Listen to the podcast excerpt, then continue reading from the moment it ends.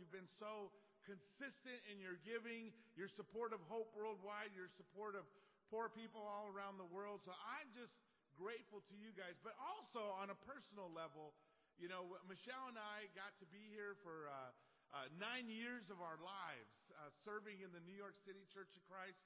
And this was just a fantastic time in our life.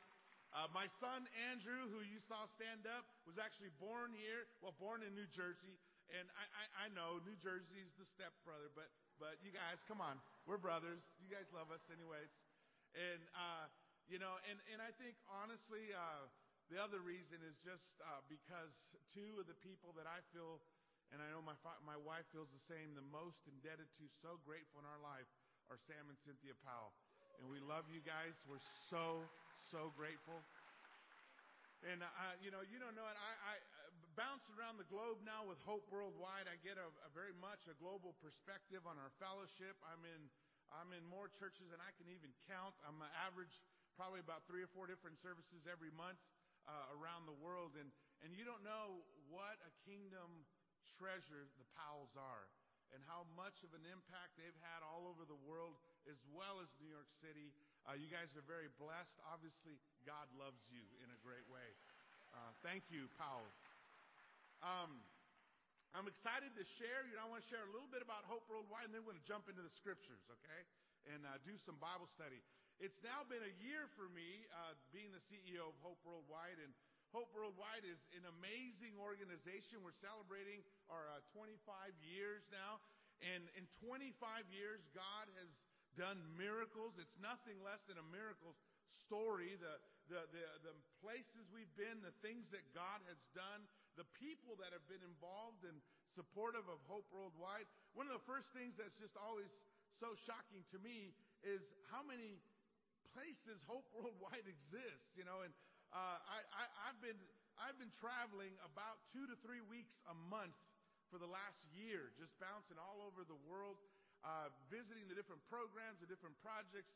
Uh, most of the time, Michelle with me, and and hope is everywhere.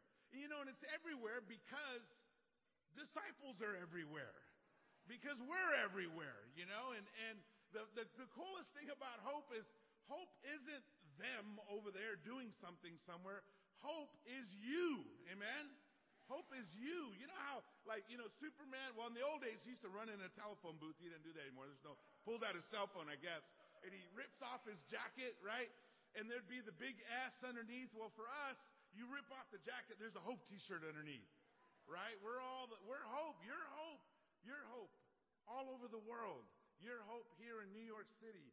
And great things happening. I was just, uh, two weeks ago in Baton Rouge with, uh, disciples, the volunteers that were cleaning up uh, Denham Springs, which was uh, an area of, of, Louisiana that was just devastated by floods. And it was so incredible. I, I love this picture. You can't see it too well, but but you know, just typical us, you know, we're from everywhere, from all these different states, all these different backgrounds. And I found out that the site that we were at, where we had the morning devotional and preparation rally to go out and serve all these people, and the town that we were in was the town that was about ready to explode with racial strife, where a, where a police officer had been shot, where a young man had been shot, where there was so much enmity, there was so much anger in the community. And the very site we were at was the headquarters of just six months before that, it had been purchased. Before that, it was the headquarters of the Ku Klux Klan. And here we were of every race, every nation, singing, holding hands, going out and serving the community and making a difference. You know, and bringing hope everywhere. And that community was so grateful. There's a video that just came out. I hope you get to see it soon. There's actually a couple videos telling some of the stories of what happened and what's been happening in that community. But hope is everywhere. We're in 68 nations around the world. And that's where we have Hope chapters. We have Hope volunteers in more nations than that.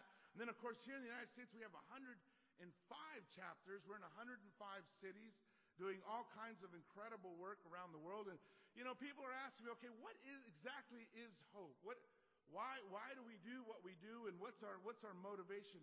Here's our motivation. It's very simple. Jesus went throughout Galilee teaching in their synagogues, preaching the good news of the kingdom and healing every disease and sickness among the people. If you were to spend a day, imagine if you could get to spend a whole day with Jesus. What would that be like? How incredible would that be, right?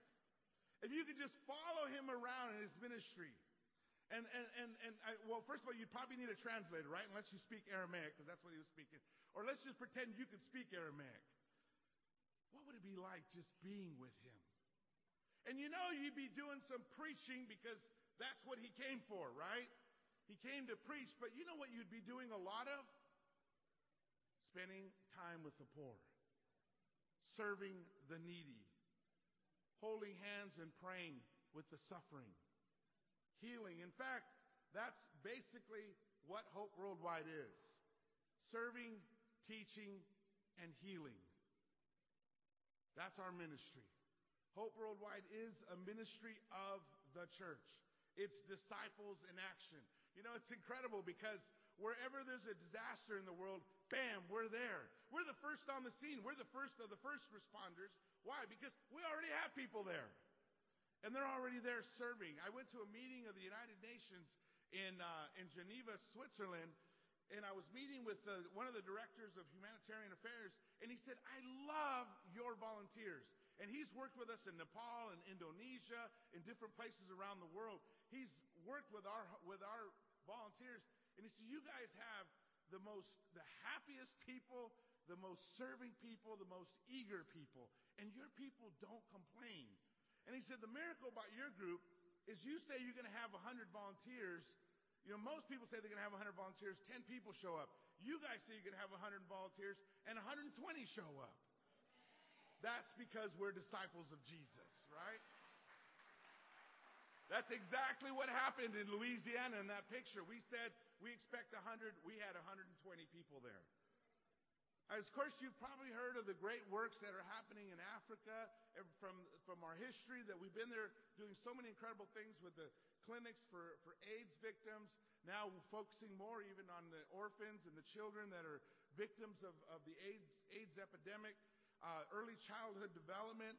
Of course, in Bolivia, we have an incredible clinic that is doing great work and impacting the whole nation. And, you know, it's just, it's all like, wow, we're doing all this stuff out there, but it's incredibly different when you're sitting down with a mom and you get to bring food to give her so that she can feed her children who are starving to death.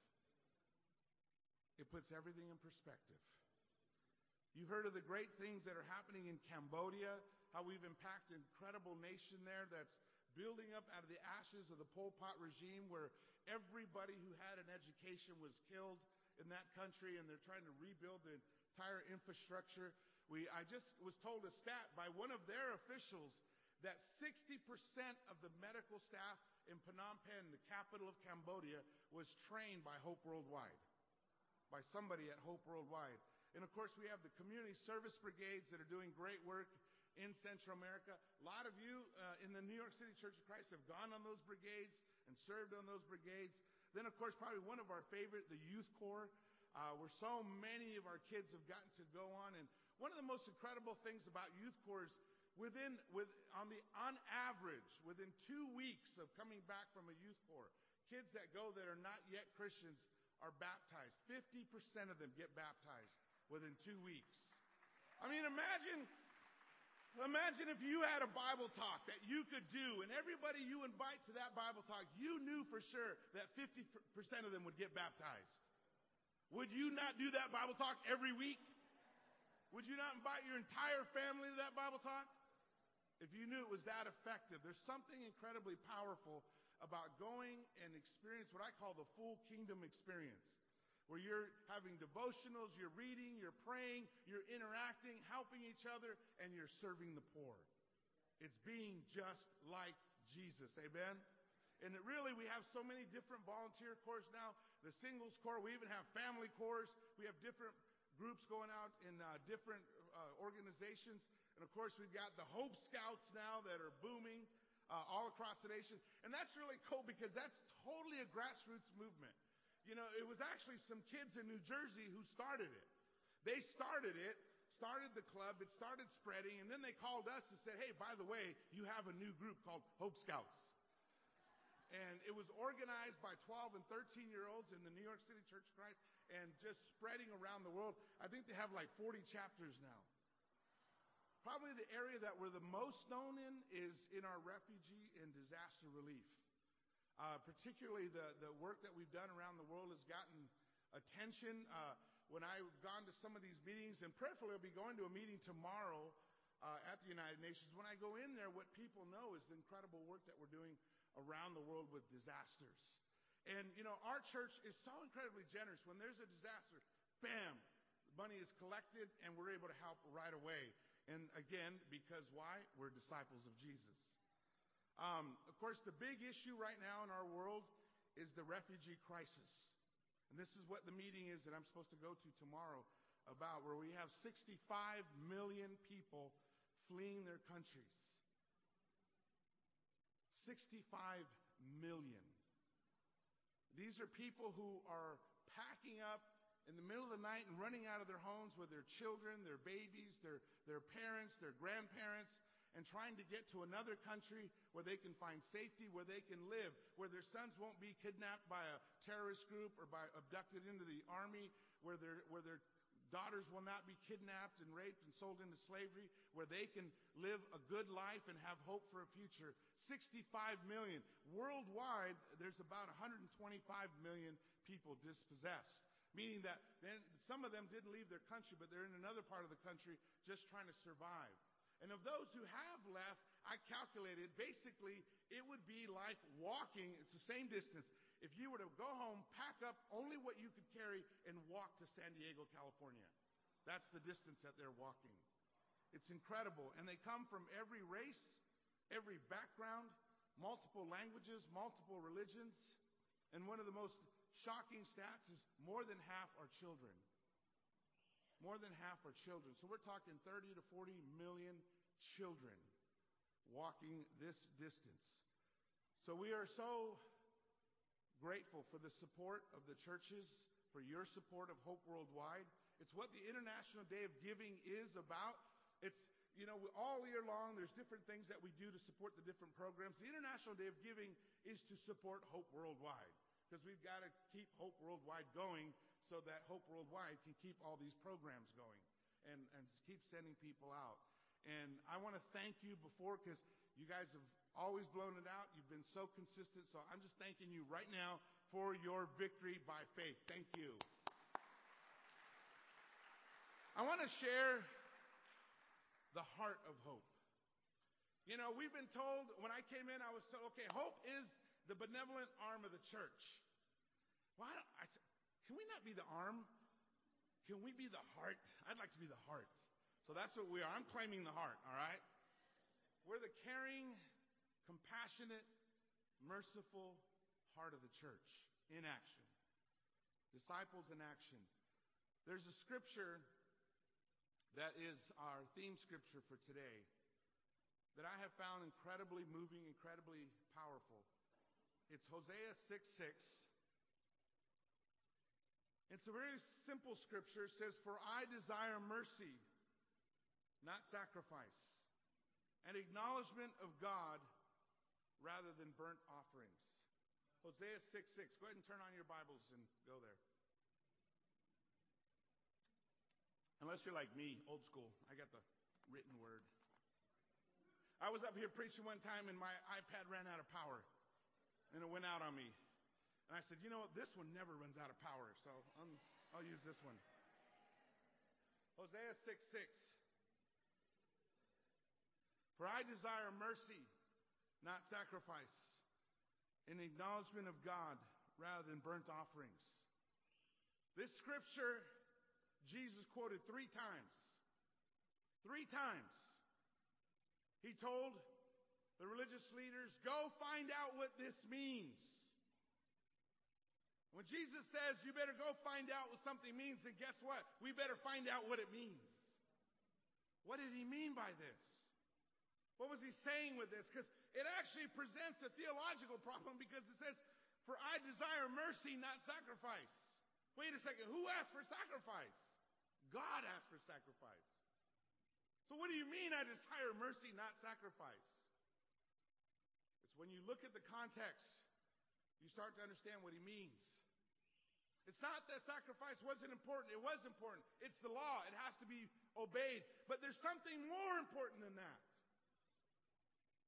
Something more significant. Something that most people miss. And that's mercy. It could also be translated as love. It could also be translated as faithful kindness or loyal love.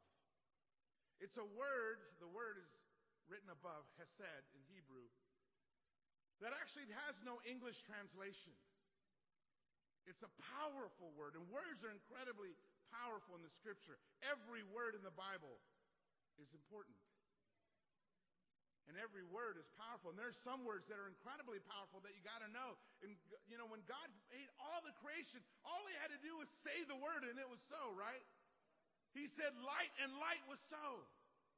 He called out land with a word, and the land appeared. Words are powerful. Jesus is the Word of God. Words are incredibly powerful. This word, mercy, is what God really wants in, to see in us. It's what He really wants to see in you. There's nothing so powerful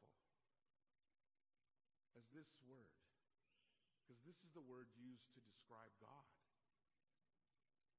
This word that can be called love, that could be translated love, the power of love. And certainly there's a lot, you know, they say that in the, in the, in the New Testament, of course, that was in Greek, and the word used to translate mercy or hesed was agape. Because nobody, you know, agape wasn't really a strong word. It didn't really mean a whole lot, so they gave it meaning. God's love, Jesus' love. Something incredibly powerful. Jesus said again and again, everything hangs on that. The entire sum of all the laws in here, all 613 laws in the Old Testament hang on this alone love. What is the greatest commandment? Love God, love each other. Love.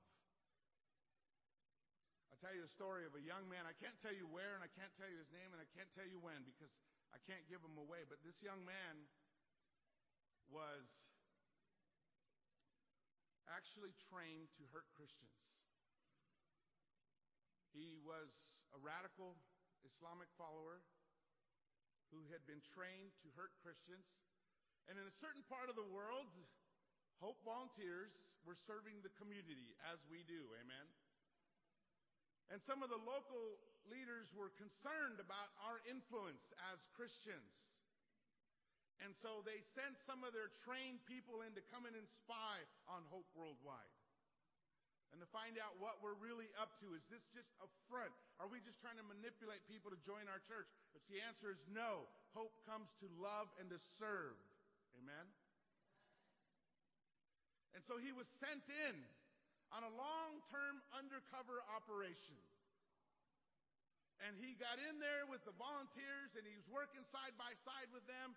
And he, guess what, got close to them and began to realize what an incredible loving group they are. And he was so blown away by the love, guess what? He started studying the Bible. And it didn't stop there. He started studying the Bible and he got baptized. Your brother, yes, but more than that, well, as equally to that and as exciting as that is, he's also an employee of Hope Worldwide. Amen.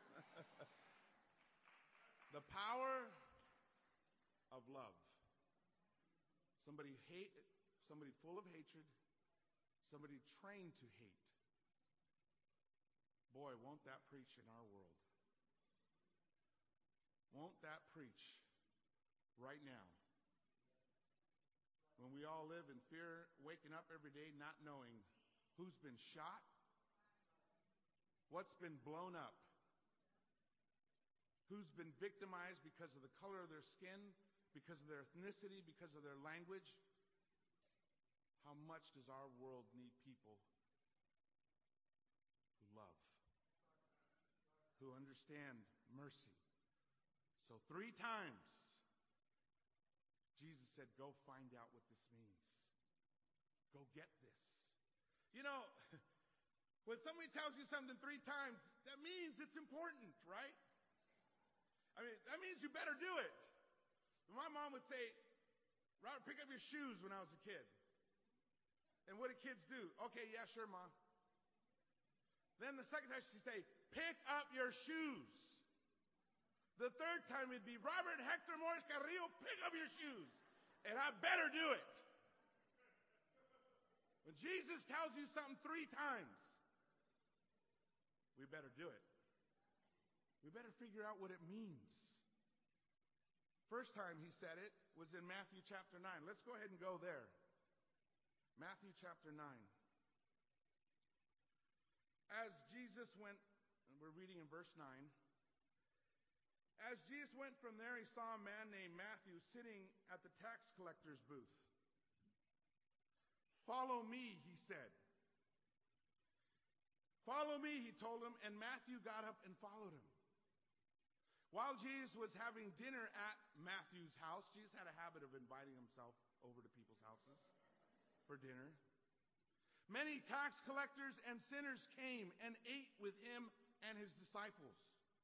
When the Pharisees saw this, they asked his disciples, Why does your teacher eat with tax collectors and sinners? On hearing this, Jesus said, It is not the healthy who need a doctor, but the sick. But go and learn what this means. I desire mercy, not sacrifice. For I have not come to call the righteous, but sinners. This is the first time. And you got to understand the scene. Jesus is beginning his ministry. He's been out healing and serving and teaching and preaching and healing and serving and casting out demons. He's fully engaged. He's fully in the battle. And now he's beginning to raise up leaders, to raise up new people, to build his army of light, to build his holy nation. And he sees Matthew, and he tells Matthew, Follow me. Matthew. You know what Matthew is, right? He's a tax collector. And unless the universe changed in the last 10 minutes, people don't generally love tax collectors. Did you invite any tax collectors over for Thanksgiving? Did anybody here send them a Christmas card? No, we generally don't like tax collectors. We've heard sermons about how hated they were. But you got to remember, this is Matthew, a Jew. He grew up hearing the stories of Moses, of Joshua, of David, of Elijah. He knew the kingdom stories. Why? He was a kingdom kid. But something went wrong. And he took a left turn and he messed up. And he was out. Wasn't in anymore. And most people would want nothing to do with him. He not only left, but he betrayed. And Jesus saw him and said, I want you on my team. How different Jesus was than the religious leaders, than the religious people of the day. The religious people were like, why would your teacher sit with this guy? Why would he even be around these people? They're losers. They're traitors. They quit. They, they, they, they, they don't get it. They're, they're, they're in sin. They're messed up. But Jesus, sitting there eating dinner with them, reaching out to them. There was something about Jesus that although there is nobody more righteous than Jesus, nobody, yet they didn't feel judged and condemned by him. They felt loved by him. They wanted to be around him. How different his view versus the religious people's view. Their view was get away. His view was to love and pull them in. Jesus picked Matthew. You know, I think about, I want to be like Jesus. And I got a long way to go. I got a lot to grow in. I got a lot to change still. I've been forgiven of so much, and I need to continually be showered with God's grace and mercy. I know, I know that. But I also know that Jesus picked me and wants me on his team. And Jesus picked you. And he wants you on his team. Because Jesus' ministry is a ministry of mercy and grace and forgiveness and kindness. I also know because he picked me, I want to be my best for him. I want to give him everything. I want to serve him. I want to give my all to him. And like the song says, I want to be his hands and feet. I want to go wherever he sends me and give up whatever he asks because he picked me. And guess what? He picked you too.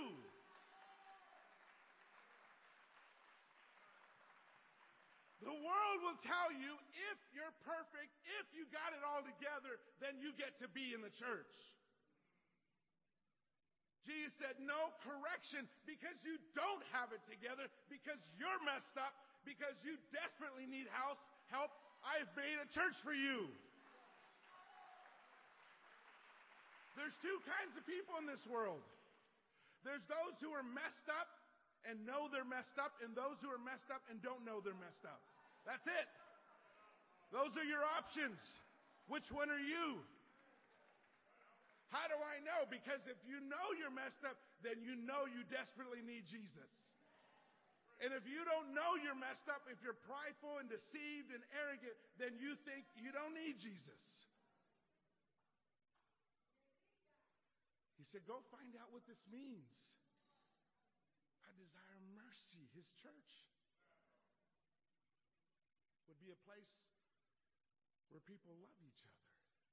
No matter their skin color, no matter their language, no matter their ethnicity, no matter how bad they've blown it, no matter how messed up they are. The church of Jesus would be a place of mercy. When somebody messes up, you reach out and help them. And you pull them back in. When somebody's weak, you lift them up. And I don't mean you just call Sam and have he lift them up because he's big and strong. You lift them up. When the apostle said to Jesus, These people are hungry, send them away, he said, You feed them. His church should be the people who care. When they see a brother struggling, they reach over and grab him and say, Come on, bro. We're going to get strong together. We're going to go to the spiritual gym together. We're going to do some bodybuilding until the body of Christ is built up. I desire mercy. Mercy. The second time was in Matthew 12. And this is, I don't have time to read the whole story, but this is when Jesus was crossing the field with his disciples and they started eating wheat. Remember that? And the religious people started criticizing them again. Started getting all critical on him and saying, you know, well, you know, you're breaking the Sabbath. You're not supposed to do that. Da, da, da, the truth is, he wasn't really breaking the Sabbath. He was breaking their understanding of the Sabbath. The Sabbath says you should not work on the Sabbath. It doesn't say you can't pick wheat when you're hungry. So Jesus again turns around and says, If you had known what these words mean, verse 7, I desire mercy, not sacrifice. You would not have condemned the innocent. So you get all critical because according to your little way of thinking, everybody's not doing things your way. And what does God really want? Not a bunch of critical thinking people, but a bunch of loving, merciful people. If he's hungry, don't get on him for picking wheat. Feed him. If he's hurting, don't get on him because of the way he expressed he's hurting. Help him. Love him. He says, You would not have condemned the innocent. When we get self righteous, we condemn the innocent. It's the sin of Christianity judgmentalism, self righteousness.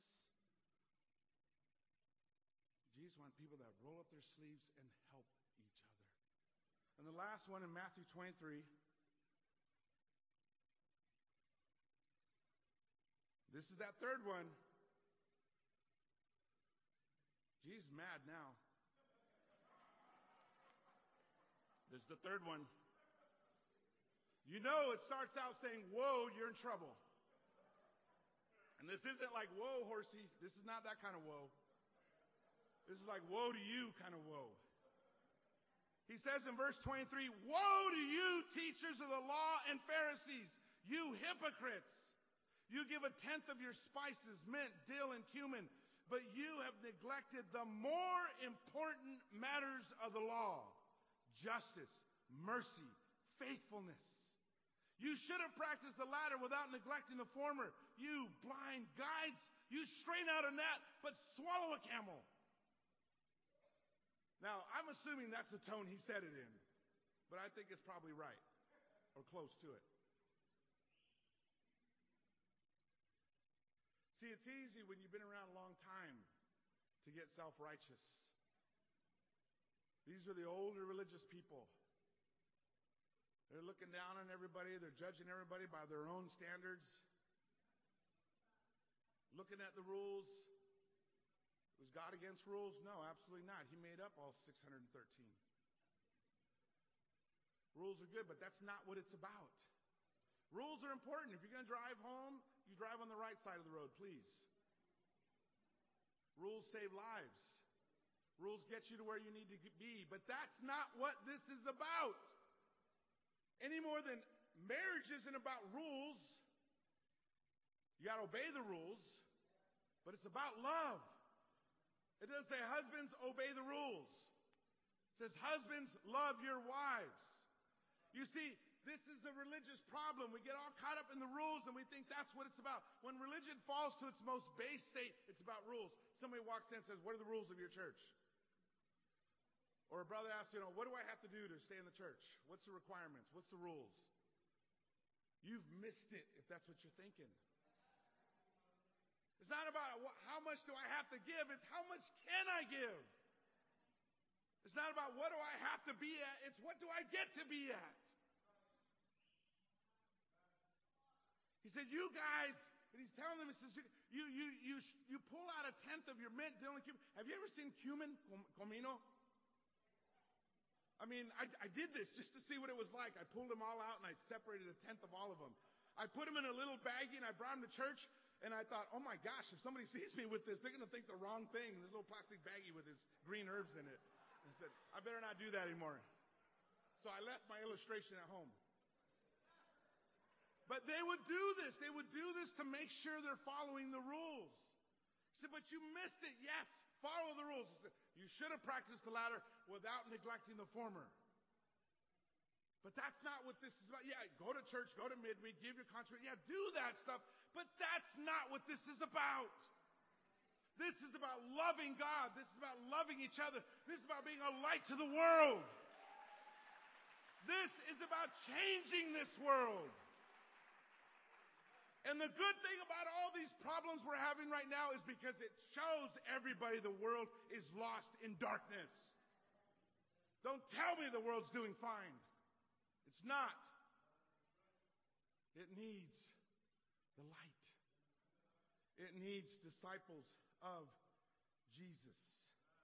They had forgotten what was most important. And that's what Jesus came to straighten out. This isn't about following rules. Follow the rules.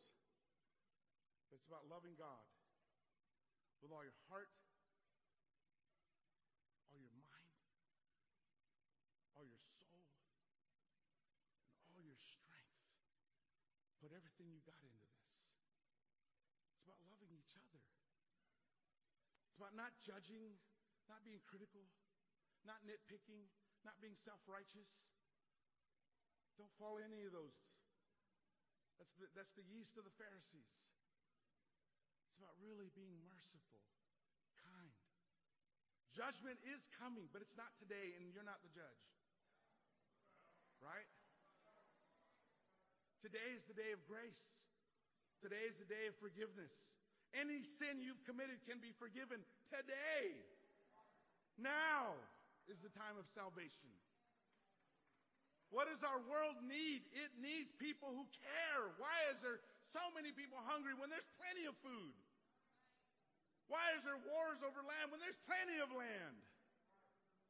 Is it not sin? And what does the world need? It needs love. And who's going to show the world this love? You are. You.